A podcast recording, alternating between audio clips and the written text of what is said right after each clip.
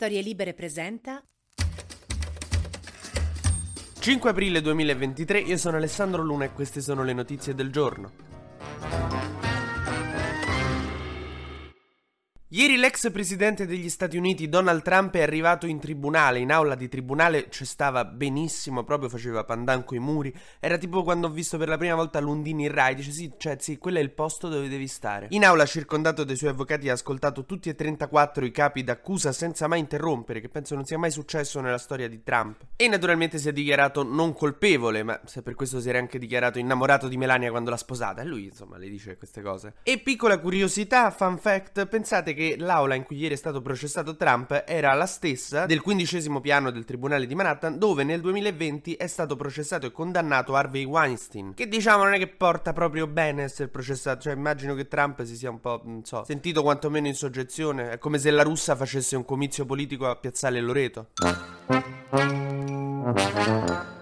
L'uomo che presto potrebbe trovarsi a ricevere un frutto del suo stesso colore con una certa regolarità è accusato di falso in bilancio, che lì è una cosa scandalosa, qui è tipo sport nazionale, cospirazione per minare l'integrità del voto e poi c'è questa questione delle ragazze pagate per insomma tacere prima che lui entrasse in politica perché lui quanto fosse sposato e amoverevolmente chiaramente con Melania aveva delle scappatelle come che è normale, dai ce l'abbiamo un po' tutti, no? Soprattutto con le pornostar a chi è che non capita. E lui avrebbe pagato delle somme anche belle ingenti che insomma io non disdegnerei, per far star zitte questa Stormy Daniels che è una pornostar e questa coniglietta di Playboy che è una delle modelle che fanno le foto per Playboy con cui aveva avuto delle relazioni e che ha pagato per non dire in giro che avevano avuto relazioni durante il matrimonio perché candidandosi come il nuovo salvatore della cristianità e, de- e della famiglia tradizionale insomma pareva brutto che si scopava una pornostar e una coniglietta di Playboy mentre era sposato. Che la gente poi deve sempre andare a criticare. Ma fino a qui non c'è nessun problema perché uno paga chiunque gli pare per dire quello che gli cioè non, è, non sarebbe un problema se non che i soldi che ha usato pare che vengano dalla raccolta fondi per la sua campagna elettorale, che vuol dire che aveva chiesto soldi agli americani promettendogli di costruire un muro e tenere fuori i messicani dall'America e invece di far quello li ha usati per far star zitta Stormy Daniels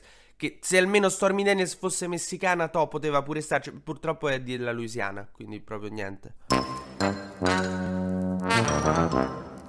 Ieri prima di entrare in tribunale Trump ha twittato, insomma ha scritto sul suo social truth. È surreale, stanno per arrestarmi, non posso credere stia accadendo in America. Neanche noi, Donald, neanche noi ci possiamo credere. Davanti al tribunale c'è stava una folla di matti vestiti strani che urlava Trump Trump che Però insomma non, non è nulla di notevole. Adesso il processo sarà a gennaio, quindi ha voglia ancora E Trump è ritornato in Florida e adesso ha un pensiero in più Quindi sta a uno ma passiamo a Giorgia Meloni che eh, diciamo sta cercando ormai in una maniera quasi p- patologica di trovare una scusa per non addossare a sé la colpa del fatto che stiamo mandando all'aria i fondi del PNRR. Adesso si è convinta che ci stanno dietro Scholz e Macron che la vogliono indebolire sul PNRR. Ma che uh, Giorgia Meloni, scusami, eh, ma a eh, queste gli servi? Cioè se l'alternativa a te sono Salvini che butta i soldi all'aria, fa ponti dovunque e vuole stravolgere i conti dello Stato, l'altra è Berlusconi che vuole entrare nella federazione russa cioè, eh, mi sembra difficile che Macron e Scholz vogliano farti fuori. Certo, non è che se andrebbero a cena con te, non sei la loro migliore amica, non è che organizzerebbero l'interrail con te perché non, non ve trovate magari a livello personale, però gli servi, cioè nessuno sta a fare i complotti. È che siete un po' pippe. Alla fine il governo ha dovuto cedere e mandare a Raffaele Fitto, che è il ministro per il PNRR, in aula alla Camera a metà aprile a parlare, a, dire al, insomma, a spiegare al Parlamento che cosa stiamo combinando e se rischiamo di perdere questi fondi, che sarebbe molto grave, perché sono a rischio le rate di giugno e di dicembre, che sono soldi che ci servono, che dovremmo usare, però non stiamo riuscendo a dimostrare all'Europa che saremo in grado di spenderli. È come se vai a chiedere i soldi ai tuoi per l'anno sabbatico tutto strafatto con gli occhi rossi, cioè...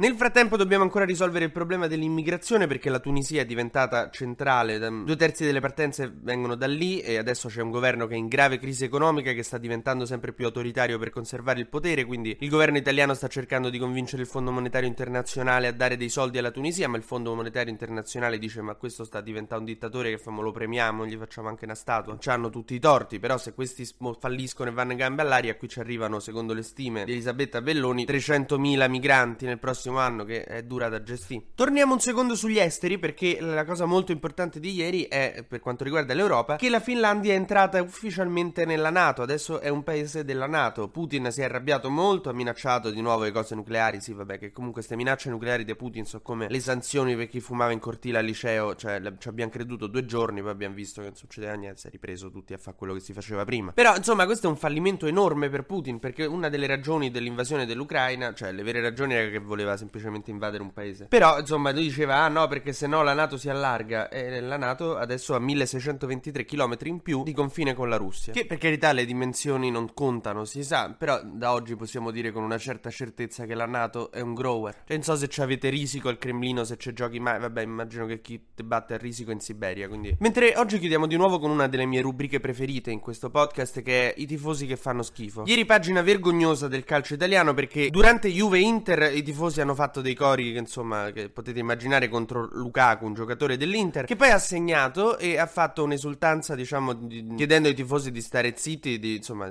che dovrebbero vergognarsi per i cori che hanno fatto e l'arbitro l'ha espulso per esultanza provocatoria. Io penso che insomma sta un po' sfuggendo la mano sugli stati e che bisognerebbe chiudere curve per un anno, però vediamo. TG Luna torna domani mattina, sempre tra le 12 e le 13, su storielibere.fm.